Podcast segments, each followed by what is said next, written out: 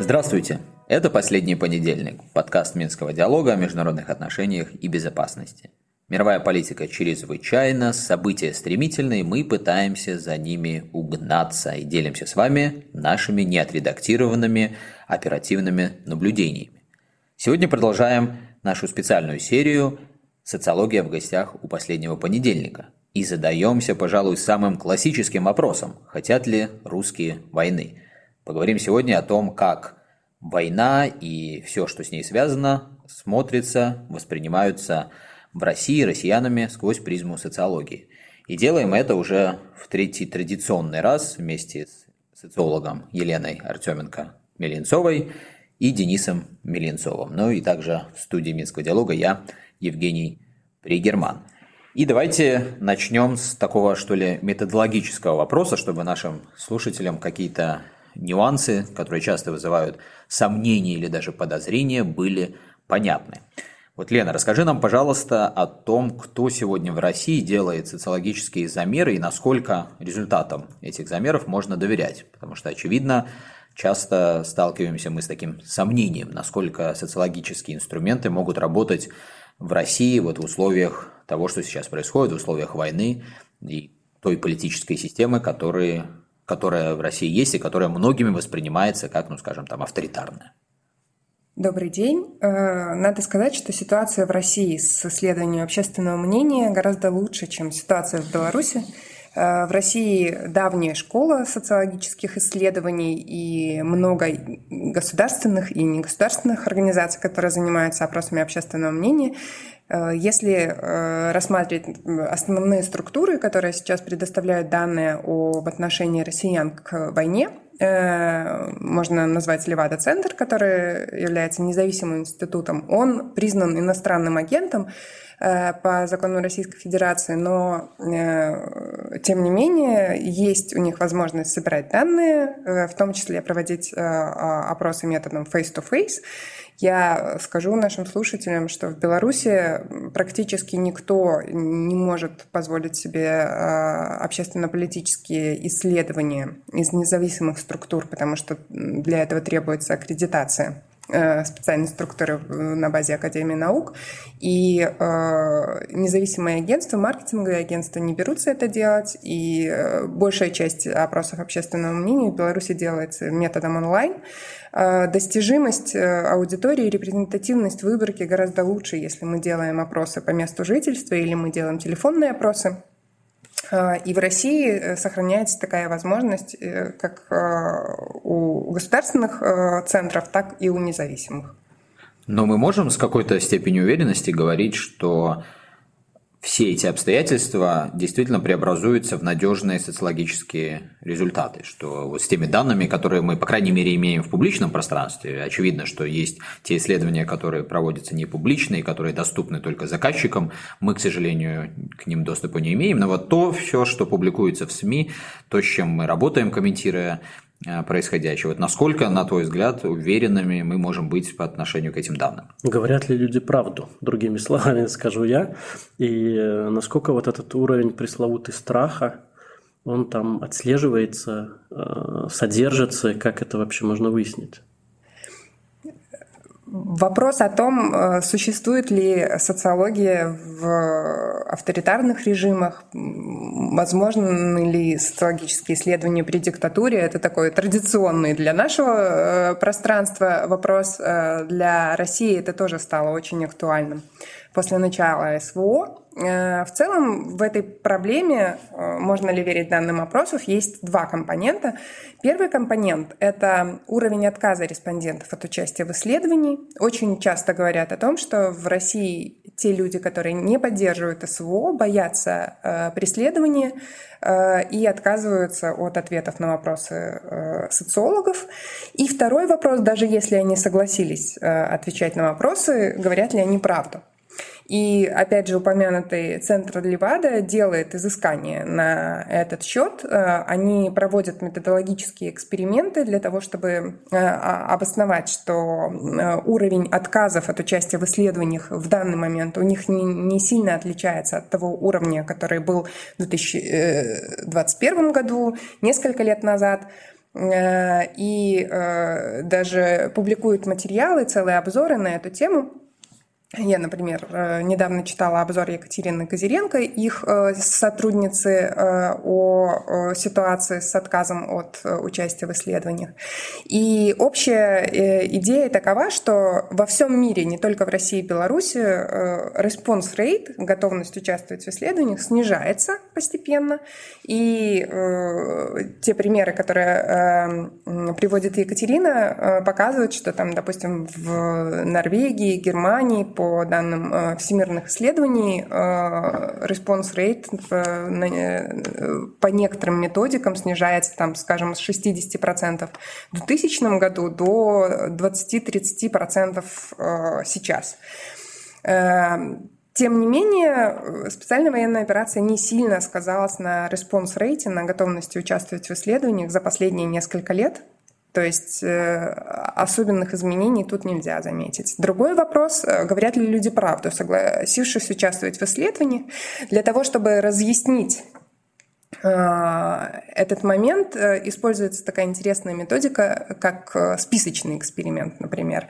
Можно разделить выборку на две части, и части выборки задать вопрос, с какими-то утверждениями, с которыми респонденты могут согласиться или не согласиться, не содержащими сенситивного компонента. Например, вопросы про какие-то политические предпочтения или в данном случае предпочтения относительно СВО. И одна часть выборки отвечает на вопрос о э, утверждениях без сенситивного компонента, и одна утверждает, отвечает на вопрос об утверждениях с сенситивным компонентом.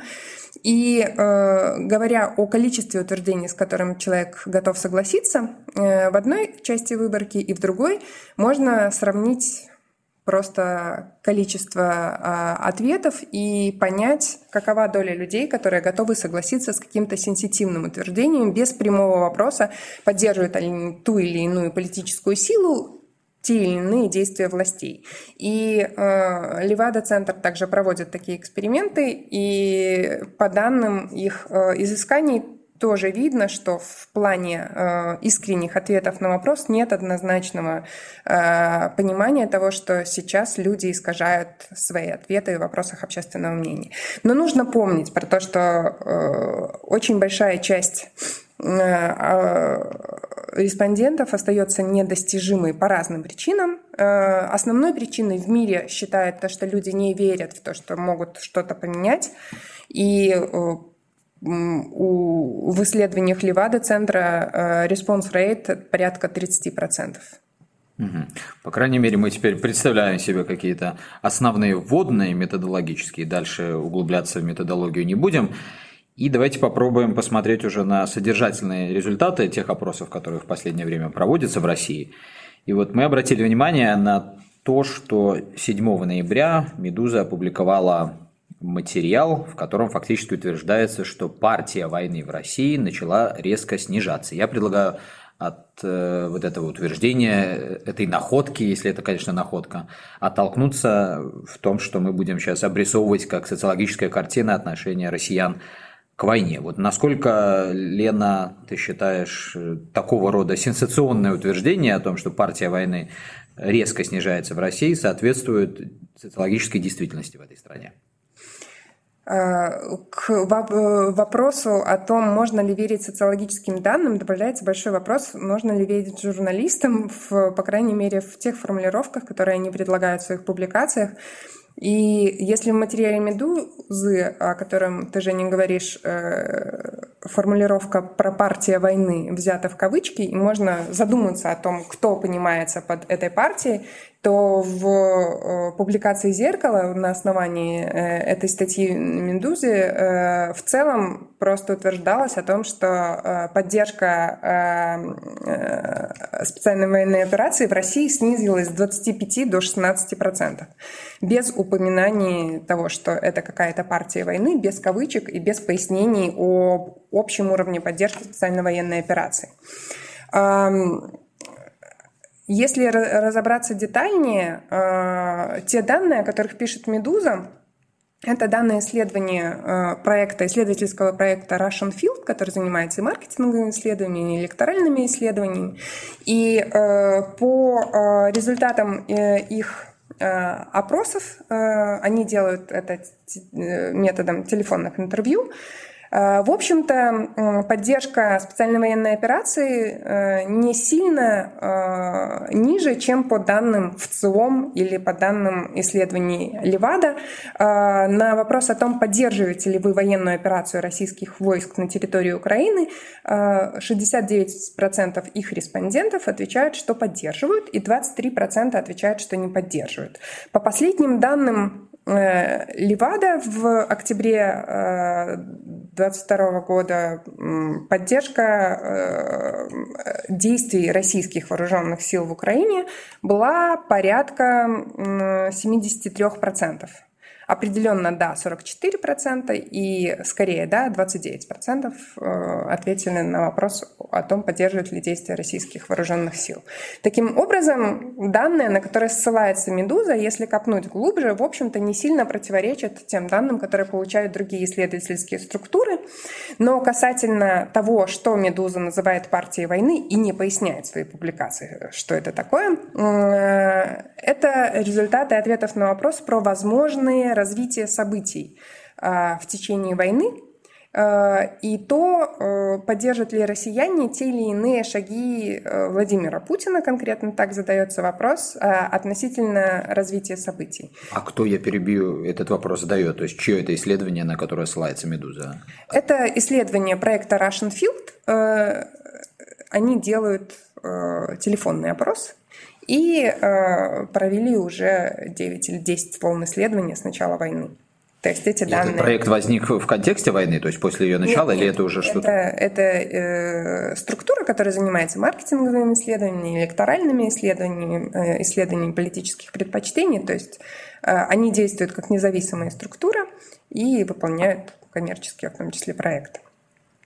Так вот, продолжая про поддержку войны, а, партия войны в данном случае это те люди, которые не готовы были бы э, поддержать Путина в подписании мирного соглашения, и при этом те, кто поддержали бы Путина в э, решении о начале нового наступления на Киев.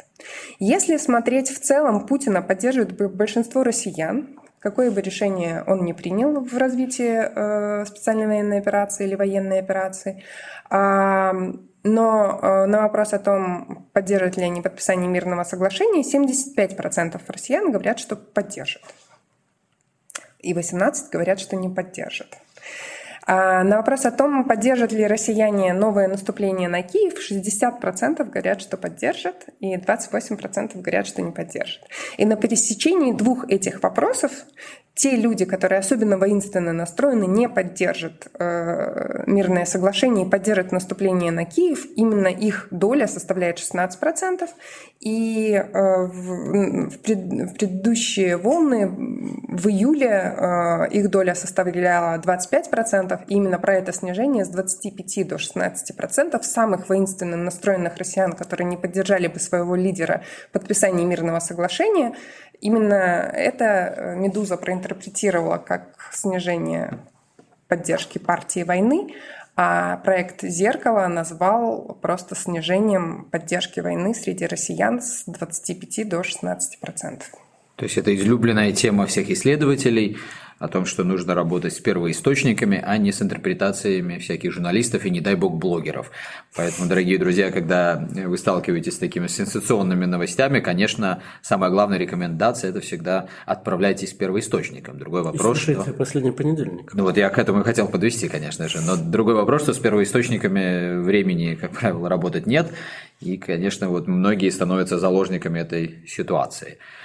Денис, давай, может быть, такой политологический комментарий того, что мы сейчас э, от Лены услышали. Вот э, такой абстрактный, может быть, странный вопрос задам. И что же вот это все значит с точки зрения будущих действий российской власти, вот такая социология? Или она вообще не имеет никакого значения? Мы только что обсудили, насколько э, соцопросы вообще релевантны да, в э, странах с политическими системами, которые называют авторитарными. И одна сторона медали, вот как Лена нам объяснила, там боятся отвечать на вопрос, не боятся, фактор страха, и все с этим связано. Но другая сторона медали, а насколько политическая система в России вообще ну что ли, направляет свои уши, вот так вот по-простому скажем, к тому, чтобы услышать мнение граждан и действовать в соответствии с этим мнением, либо кардинальным образом его, э, это самое общественное мнение, э, собственно, ручно, там, собственно, чем-то еще формировать. А, ну, здесь, как в любой авторитарной стране, как мне кажется, общественное мнение, оно, конечно, имеет значение, а, но оно не имеет значения абсолютного. А как в демократических странах, где от общественного мнения зависит во многом исход выборов, и, соответственно, каждая власть, каждый политик заинтересован в том, чтобы это общественное мнение знать, понимать, а еще лучше формировать и как-то им управлять этим общественным мнением. А авторитарные, опять же, страны бывают разные, где-то политический режим, политическая система более популистична и лидероориентирована, где-то менее, где-то более лидеры опираются на народ в целом, где-то они опираются на элитные круги. Но вот в России, опять же, это общественное мнение – оно значимо в том смысле, что э, нельзя допустить критической массы противников э, тех или иных э, действий политического режима, потому что это чревато какими-то непредсказуемыми вещами. Мы это в истории России многократно наблюдали. Вот, в частности, канун революции 17 года и февральской, и октябрьской – поэтому здесь игнорировать его не приходится. Но, как мы видим, общественное мнение, оно э, благоволит сейчас э, лидеру российскому Владимиру Путину. И, э, в общем, операция, даже несмотря на ее такое течение очень противоречивое, где-то негативное, про что мы обсуждали в предыдущих передачах, все равно ведет к вот этому эффекту объединения э, общества вокруг флага. То этого нельзя отрицать. И э, тут, вот, касаясь, наверное, другой части твоего вопроса, все-таки российская элита, российское руководство заинтересовано в и понимании, и формировании общественного мнения, потому что, с одной стороны, Э, как вот Лена уже сказала, нет препятствий э, серьезных таких, которые бы э, фатально ограничивали, в том числе независимые социологические исследовательские центры. И второй аспект, то, что Кремль фактически поддерживает, стимулирует вот так называемую так называемое это сообщество военных блогеров, военных корреспондентов, Э, которые очень часто э, критикуют действия российских властей, но тем не менее э, пока не очевидно, что российская власть хочет как-то их голос сделать немножко потише. Я еще добавлю про консолидацию вокруг флага. Э, после начала специальной военной операции в либеральных российских кругах выражалось сомнение относительно того, что э, она возымеет такой же позитивный эффект для рейтинга Владимира Путина, как э, в 2014 году и события, связанные с присоединением Крыма. Но э, если смотреть на данные ВЦИОМ, это уже аффилированный государственный центр исследования общественного мнения, э, поддержка специальной военной операции по их замерам примерно соответствует уровню поддержки по данным Левады, немножко выше, но тем не менее порядок цифр примерно тот же. И по их данным э, оценка внутренней политики властей повысилась после э, начала специальной военной операции.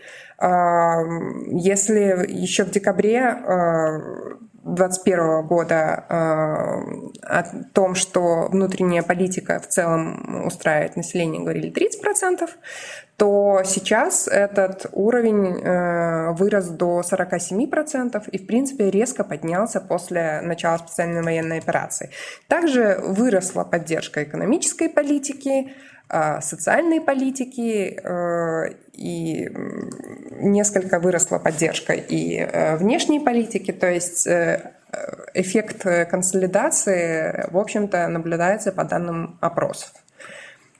А насколько те данные, которые у нас есть, какие они, кстати, вот за какой период, позволяют ли они нам посмотреть динамику общественного мнения, в том числе поддержки действия властей, вот эту консолидированность вокруг власти, вокруг флага, после ну, вот, ключевых событий последних месяцев. Частичная мобилизация и все то, что происходит на фронте, отвод войск там, с Харьковского направления, сейчас с Херсона, ну, наверняка это еще совсем свежее событие, но тем не менее мы видим, вот Денис упомянул этих самых военных блогеров, ну вот та критика, которая на фоне отвода э, войск России и неудач на поле боя там развивается, она многих в том числе и западных комментаторов, подталкивает либо к выводам, либо пока к ожиданиям, что вот-вот вся эта консолидированность общественного мнения в России надломится, и вот он будет тот момент, когда можно будет рассчитывать и на смену э, позиции России, потому что эти события там чуть ли не к распаду, развалу России приведут. Вот насколько на основании тех данных последних, которые есть, динамика это отслеживается, насколько она вообще э, соответствует реальности? Если смотреть на данные в ЦИОМ о поддержке внешней политики, это скорее будет э, релевантно для того, о чем ты говоришь, то э, порядок цифр примерно следующий. До февраля 2022 года поддержка внешней политики э, была на уровне 47-46% по их индексу. Это примерно соответствует доле тех, кто говорит о том, что их политика устраивает. И после начала специальной военной операции она выросла с э, уровня 45, 46, 47 до 61 э, процента. А, и в течение весны и лета она колебалась вокруг 60%, и с начала осени э, частичной мобилизации и, возможно, контрнаступления украинского, поддержка внешней политики России снизилась до уровня 50 57-56%. Это не выглядит как критическое снижение. Такое снижение уже наблюдалось э, в мае. То есть, э, в принципе, происходит колебание на довольно высоком уровне, которое существенно отличается от того, что было до февраля 2022 года. Э, общественное мнение реагирует на происходящее событие, но не критически. Если говорить про динамику поддержки российских вооруженных сил в Украине, по тем же данным Левады видно, что в марте э, она была выше. В марте она была э, чуть выше 80% по данным Левада, а сейчас, как я говорила, э, снизил до 73%.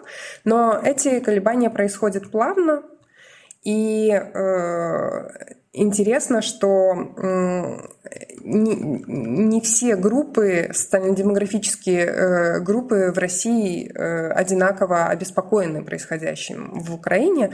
Меня удивило то, что если в целом э, обеспокоены среди респондентов России 88% текущими событиями, в возрастной группе с 18 до 24 лет это обеспокоенность 74%. То есть ну, практически на 15% ниже молодежь, от которой бы мы э, ожидали более критичной реакции на какие-то такие вещи, противоречащие современным ценностям э, либеральным, э, миролюбивым. Э, тем не менее, молодежь события в Украине интересует меньше, чем население в среднем. А кто сам, какая группа наиболее озадачена или озабочена этими событиями? Больше всего заинтересованы в этом люди 55 лет и старше. Что касается поддержки действий российских вооруженных сил, э, ожидаемо, что в группе 18-24 э, года она самая низкая и составляет 58%. Все равно это больше половины россиян среди молодежи поддерживает э, действия российских вооруженных сил. И самая высокая поддержка у старшей группы, 55 лет и старше, 75% поддерживает. Э, различия не так высоки, как можно было ожидать, но тем не менее. Э, из тех событий, которые значимы для а, общественного мнения, можно рассматривать э, объявление частичной мобилизации и как раз-таки к ней отношение неоднозначное. В целом поддерживают поддержали бы ее 50, поддержали ее 56% э, россиян, но среди молодежи этот уровень только 39%, ну, среди людей 55 лет и старше 66%. Э, То есть э, молодежь не очень позитивно отнеслась к частичной мобилизации, но в целом действия российских вооруженных сил в Украине поддерживают. А гендерный баланс там зафиксирован? У нас есть данные, кто там среди женского населения более склонен поддерживать какие действия, кто из мужского. Я всегда вспоминаю эту историю, которую любят приводить и социологи, и политологи о том, как э, первые выборы в США, когда была введена практика телевизионных дебатов между кандидатами, вдруг дали результат, который ну вот, э, всех в мире и в самом США удивил, когда женщины выбрали э, Кеннеди президентом, потому что он был ну, во всех смыслах более интересен для них, чем уже не такой молодой э, конкурент. Вот понятно, что это совершенно нерелевантная параллель, но всегда этот вопрос в наших, в том числе географических краях тоже возникает. Вот есть у нас эти данные? Э, на те, э, в тех публикациях, на которые я смотрю сейчас, э, разрез по полу не представлен, но, как правило, социологи не пишут о том, что не представляет интереса и о тех разрезах, которые не особо очевидные. Но я могу предположить. Давай предположим. А, и в плане э, привлекательности лидера это тоже интересный момент. В Беларуси всегда Александр Григорьевич Лукашенко пользовался большей поддержкой среди женского населения. Тоже можно было бы списать на э, мужскую привлекательность, но загвоздка, скорее всего, в том, что возрастная структура мужского и женского населения у нас значительно отличается. И у нас, и в России. А, разница между женской и мужской продолжительностью жизни 10 лет и более, 10-12 лет. Поэтому а, женщин среди представителей старшей возрастной группы гораздо больше, Поэтому и э, поддержка специальной военной операции в России среди женщин была бы больше за счет э, сдвига возрастной структуры. Среди женщин значительно больше пожилых э, людей, чем среди мужчин. Поэтому эти разрезы не так показательны и в основном объяснялись бы возрастной структурой, а не разницей в представлениях. Ну вот еще один вопрос, который мы задавали и в прошлый раз в контексте американского общественного мнения, а точнее, как общественное мнение американское соотносится с интересами э, Киева, и вот помните, мы говорили, сможет ли украинское руководство продолжать играть на общественном мнении США. Я бы хотел спросить э, здесь, в России, есть ли какие-то признаки, э, ты сказала, Лена, что есть некая такая повышенная динамика э, все же в сравнении с тем, что было до начала специальной военной операции. Вот есть ли какие-то первичные там, или вторичные признаки по поводу того, что может произойти резкое изменение российского общественного мнения при, ну понятно, наиболее неблагоприятном развитии событий на поле боя, на политической арене вокруг войны. Или же все-таки это такой мощный ресурс российской власти – с учетом и пропагандистской машины, которая у них есть. Я сейчас пропагандизм использую не в хорошем, плохом смысле, не в оценочном смысле, а как такой инструмент государственной политики. Так вот, с учетом этого мощного инструмента, может ли российское руководство здесь и сейчас быть уверенным, что общественное мнение, ну вот этот ресурс, он такой устойчив и позволит э, совершать многие действия, самые различные, в зависимости от того, что Кремль посчитает нужным, а не по каким-то другим соображениям. Э, Россия очень большая страна и территориально, и по количеству населения, и, и очень э, большое количество людей не вовлечены непосредственно в происходящее. Э, живут очень далеко от границ Украины, не сталкиваются с мобилизацией, и из-за этого в целом картину по общественному мнению отношения специальной военной операции поменять достаточно сложно. Отдельные группы, которые непосредственно сталкиваются с происходящим, Э, могут э, колебаться в своем отношении, например, э, в части отношения к мобилизации, но в целом картину это не изменит. Можно согласиться с представлением о том, что пропагандистская машина работала очень давно. Может быть, мы не обращали на это внимания, но даже до 2014 года можно было встречать публикации с негативной оценкой действий Украины, украинской внешней политики в российских медиа. Э, это наработанный ресурс, и изменить общественное мнение в отношении э, взаимодействия с с Украиной, мне кажется, будет очень сложно. Отдельные группы есть среди россиян, э, группы порядка 30%, да, 20-30%, которые резко негативно относятся к происходящему. Э, очень часто это жители наших пузырей, либеральной общественности, э, по которым мы бы судили об общественном мнении в России, и их отношение, конечно, может меняться, но многие из них мигрируют, многие из них не согласны с происходящим и ищут какие-то какие-то пути эскейпа, да, выхода э, эм, из сложившейся ситуации, но основная масса россиян, в общем-то, мне кажется, будет придерживаться своей позиции далее. И чтобы вот как-то подвести итог под всем, что мы обсуждали, Денис, к тебе э, вопрос, придется тебе отдуваться из-за социологов опять, из-за политологов.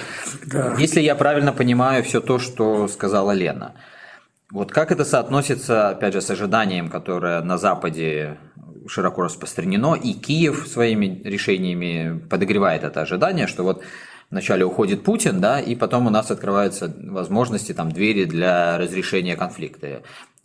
По сути дела, на законодательном уровне Киев это закрепил, и вот последние недели, как мы видим из публикаций, со ссылками на анонимных источников, те же США пытаются Киев подтолкнуть к тому, чтобы он отказался от этой позиции и все же не фиксировался на том, что никаких переговоров с Путиным.